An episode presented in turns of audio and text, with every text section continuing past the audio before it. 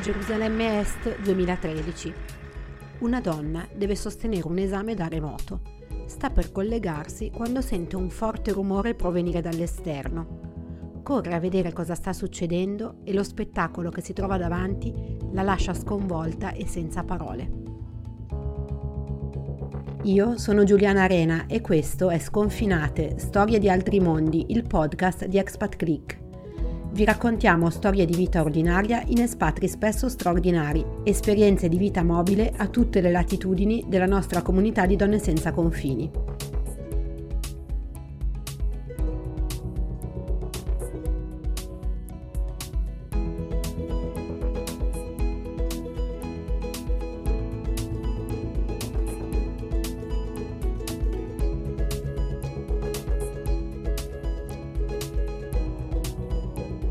Vissuto a um, Gerusalemme dal gennaio del 2010 al uh, giugno del 2014. I primi tre anni, eh, tre anni e mezzo, li ho vissuti in una casa bellissima, con vista sulla, sulla città vecchia, sul Duomo della Roccia, bellissima, bellissima, ehm, in un piccolo quartiere palestinese che era eh, praticamente sulla terra di nessuno, cioè su quella fascia che esisteva quando Gerusalemme era ancora divisa a, ehm, a metà tra la parte che era stata assegnata a Israele, con la creazione dello Stato di Israele, e la parte che era ancora sotto amministrazione giordana. Ecco, come in tutte le frontiere c'è sempre una fascia di terra di nessuno e su questa ormai eh, ex fascia, perché chiaramente Israele ha occupato tutta, eh, tutta Gerusalemme con la guerra dei sei giorni, però su questa porzione mh, mm, c'era questo, questo, c'è questo quartiere palestinese che si chiama Jabal al-Mukabber, che era eh,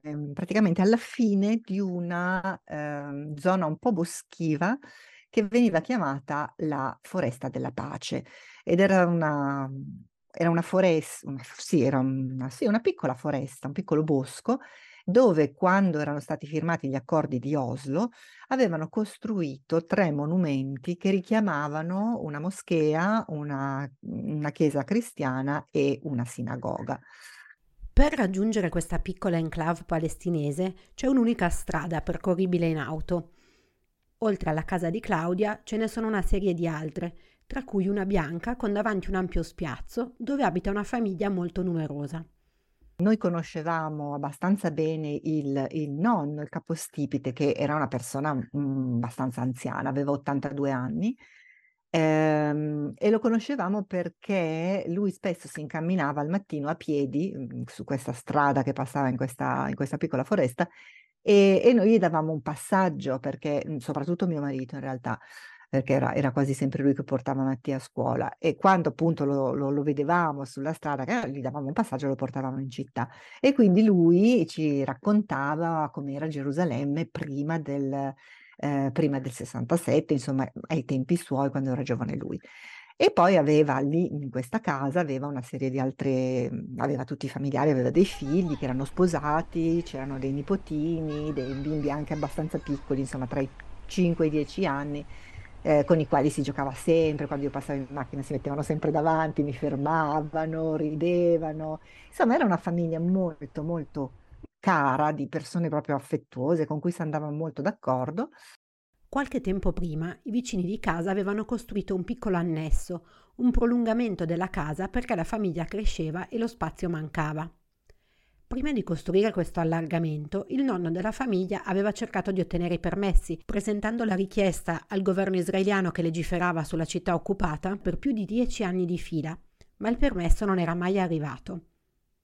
Almeno negli anni in cui Claudia vive lì, le richieste di questo tipo che vengono approvate sono veramente pochissime su 100 richieste ne vengono approvate 5. Le altre 95 vengono respinte. E quindi ci sono persone che, che ci riprovano, ci riprovano, ci riprovano fino allo sfinimento e altre che alla fine costruiscono tra virgolette abusivamente, che in realtà non è abusivamente, nel senso che la casa è loro, il terreno è loro, ma appunto esiste questa occupazione che stabilisce che loro non possono costruire. Quindi come ti dicevo, il mio vicino aveva, aveva chiesto davvero con molta buona volontà e molta speranza per 10 o 11 anni di poter allargare un po' la sua casa e non, eh, il, il, suo permesso era sempre stato rifiutato e quindi lui alla fine aveva costruito, aveva costruito, allargato la casa. La famiglia vive in uno stato un po' precario, ben sapendo ciò che potrebbe accadere, ma cercando di adattarsi alla situazione per quello che è. Del resto non è un segreto che quanto viene costruito su territorio occupato, sia esso un annesso, un allargamento di volume o di altezza, possa venire buttato giù da un momento all'altro. Solo che di solito quando eh, di, quando Israele decide di buttarti giù la casa, ti avvisa, ti manda una, un avviso qualche giorno prima eh, perché ti dà la possibilità di votarla e anche di organizzarti. Se magari ti buttano giù solo un annesso, tu ti organizzi e vai a vivere nella parte che rimane in piedi. Se invece eh, ti buttano giù tutta la casa, tu ti devi organizzare per andare da parenti, amici, eccetera.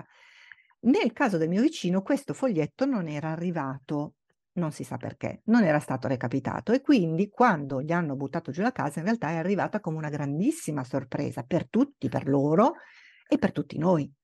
Una mattina di maggio Claudia deve sostenere l'esame per diventare coach. Con lei l'avrebbero sostenuto altri cinque studenti, tutti online. Alle 9 Claudia si collega. Subito dopo sente un incredibile frastuono provenire da fuori. Ho messo un attimo in pausa, per fortuna non passavo io in quel momento, sono uscita per vedere che cosa stesse succedendo e in quei giorni c'era il nostro padrone di casa. Il nostro padrone di casa Mhmm, è un, una, un, personaggio abbastanza importante eh, palestinese perché è stato ambasciatore palestinese in Svizzera, ha partecipato ai, eh, diverse volte insomma, ai, ai, ai discorsi, mh, mhmm, alle negoziazioni sulla, sulla, sulla pace, eccetera. E, ehm, in quel momento viveva, se non erro, in Olanda forse, insomma da qualche parte in Europa, però ogni tanto veniva e quando veniva occupava il piano basso della casa, mentre noi affittavamo quello alto in permanenza. E quindi lui era installato lì in quei giorni e mi ha detto sono qui per distruggere la casa, la casa dei vicini.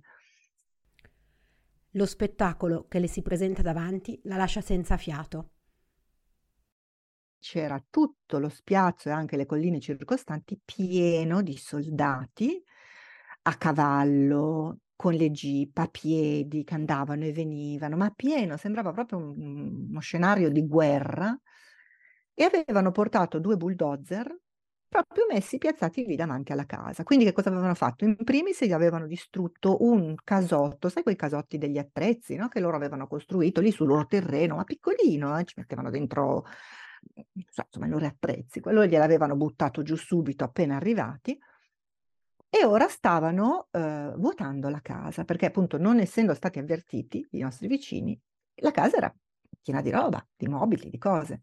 E quindi l'esercito ha portato delle persone preposte a questo. Quindi c'erano questi perfetti estranei con le giacchettine catarifrangenti che entravano in casa e portavano fuori le cose, la culla, i quadri, il frigorifero, il divano, entravano e portavano fuori, portavano fuori, accumulavano lì nello spiazzo. Mentre la, la polizia, insomma, alcune persone dell'esercito stavano al piano di sopra, quindi si affacciavano dal balcone del piano di sopra e dirigevano le operazioni. Qualcuno intanto manda a chiamare il nonno della famiglia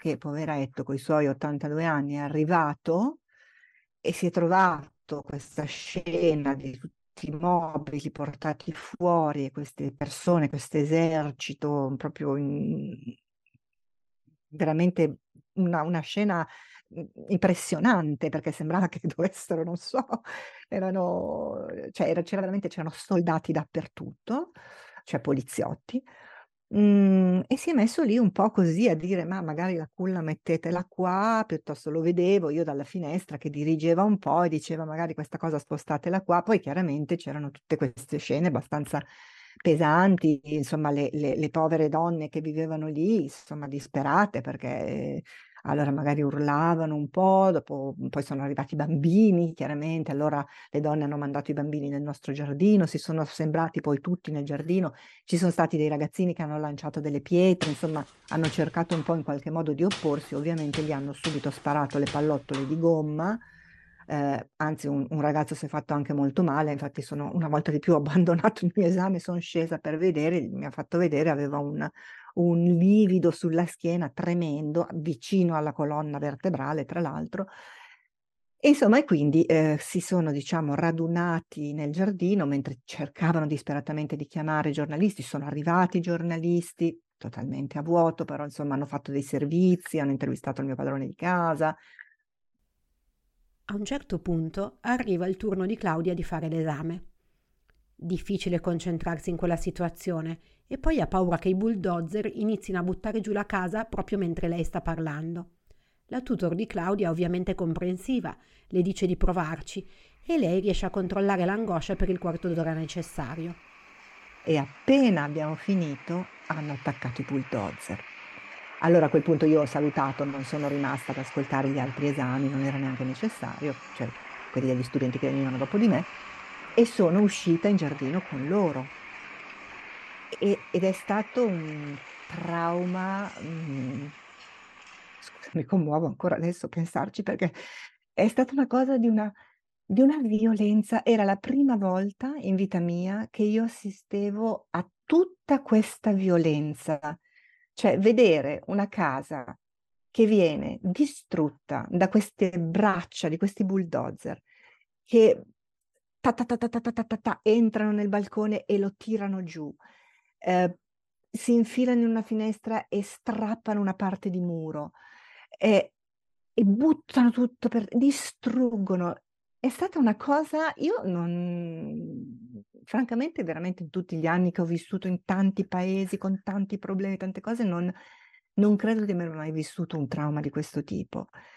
Quello che fa più male a Claudia è vedere i bambini che in quella casa ci abitano e che ora stanno lì a guardare quella devastazione.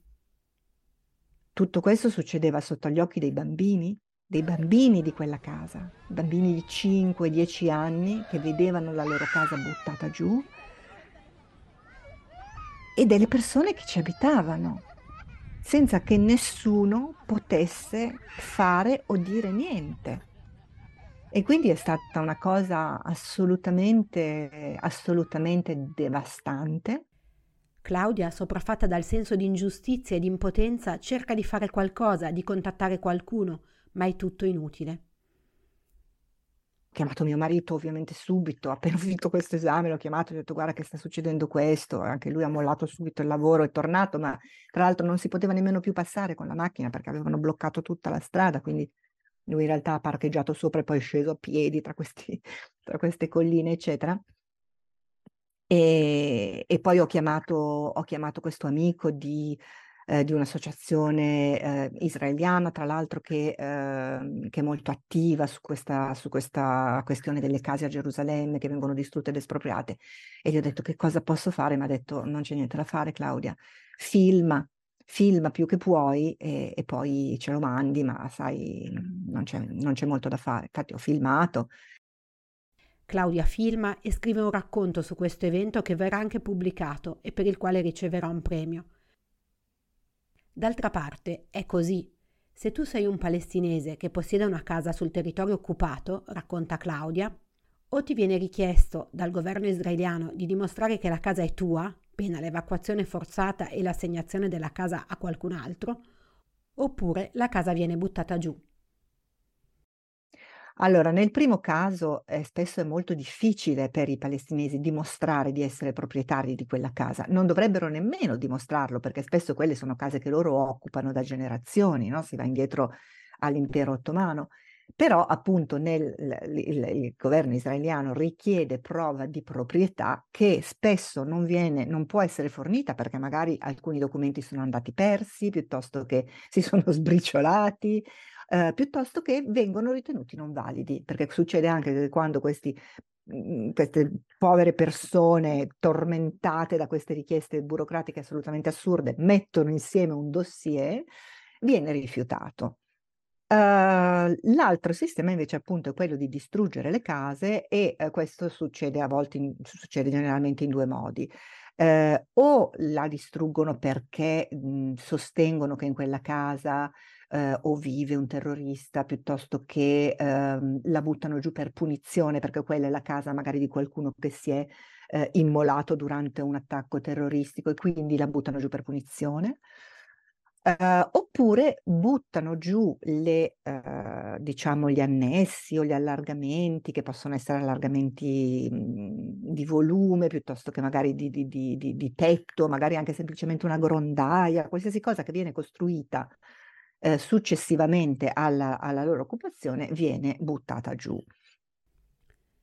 Terminata la distruzione di quella parte di casa, diciamo così, abusiva, ritorna il silenzio. E quando tutto è finito, quando, sono, quando sono stati contenti della loro distruzione, i bulldozer si sono spenti, hanno ritirato giù il loro collo, ups, si sono messi lì come animali stanchi, preistorici, stanchi dopo una battaglia, e si sono girati e sono ripartiti. E tutti, tutti tutti i soldati a piedi, a cavallo, le macchine con le, con le luci eh, accese, sono tutti andati via, una processione di morte che se ne andava lasciandosi alle spalle queste macerie, questa famiglia devastata. A quel punto tutta la famiglia cerca di riorganizzarsi, tanto più che oltre a pagare le spese per la demolizione, ha anche il dovere di rimuovere tutte le macerie entro pochi giorni, pena una multa molto salata. Intanto il figlio di Claudia sta per uscire da scuola tornava a piedi perché la, la, scuola era molto distante, ma lui era un grande camminatore, poi camminare a Gerusalemme è sempre molto molto bello perché è una città incredibile. E, ehm, e quindi aspettavo la fine delle lezioni per chiamarlo e avvisarlo, perché mhmm, sai, lui era un, un adolescente, aveva all'epoca... Uh, cosa aveva? Uh, 13, 14 anni, forse 15 anni. E, um, Insomma, sapevo che cosa avrebbe significato per lui arrivare e trovare la casa dis- distrutta. Eh, quindi l'ho chiamato, l'ho avvisato, eh, poi mio marito che nel frattempo era arrivato è andato a prenderlo a, a piedi, eh, perché ancora c'erano i detriti, c'era tutto un macello, non si poteva passare. Il momento in cui Claudia incrocia lo sguardo di suo figlio è indimenticabile.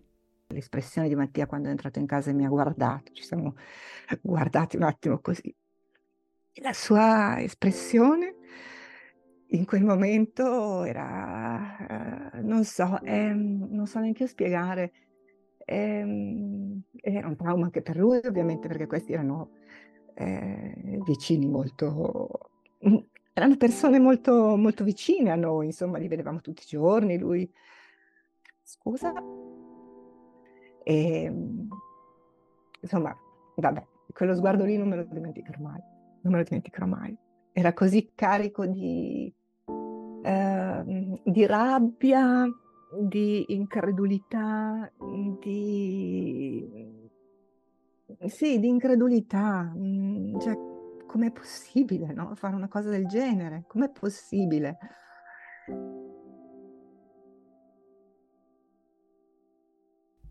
Claudia non ricorda di aver mai assistito a tanta violenza. Ancora oggi le fa male pensare a quella mattina.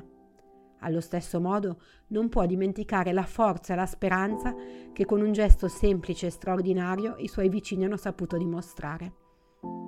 Perché i nostri, appunto, questi, gli adulti, diciamo, gli uomini di casa avevano sistemato un tavolino eh, praticamente aperto perché la casa era un po', un po sventrata, diciamo, no? quindi tra il muro che ancora era rimasto in piedi e che proteggeva le stanze ancora in piedi e invece un pezzo di, di pavimento che era rimasto su, avevano messo questo tavolino e stavano bevendo il tè e avevano messo un'enorme bandiera palestinese sul tetto della casa, tra l'altro anche quella poi dopo l'hanno dovuta togliere perché sennò prendevano la multa anche per quello, se non addirittura venivano messi in prigione perché sai che è vietato, eh, è vietato esporre bandiere palestinesi, no?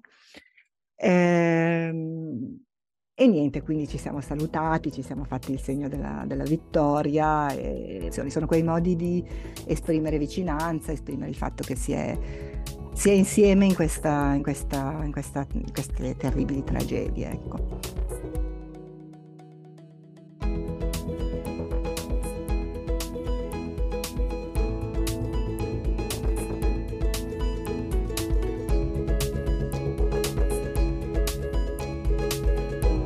Avete ascoltato Sconfinate Storie di altri mondi, il podcast di Expat Click che racconta storie di vita in espatrio. Trovate alcune foto e altro materiale sul profilo Instagram sconfinate underscore podcast. La colonna sonora è Lost di Buckwise. Se vi è piaciuta la puntata mettete 5 stelline, in questo modo sosterrete questo progetto. Se volete scriverci magari per raccontarci la vostra storia di espatrio, potete mandare una mail a podcast-expatclick.com.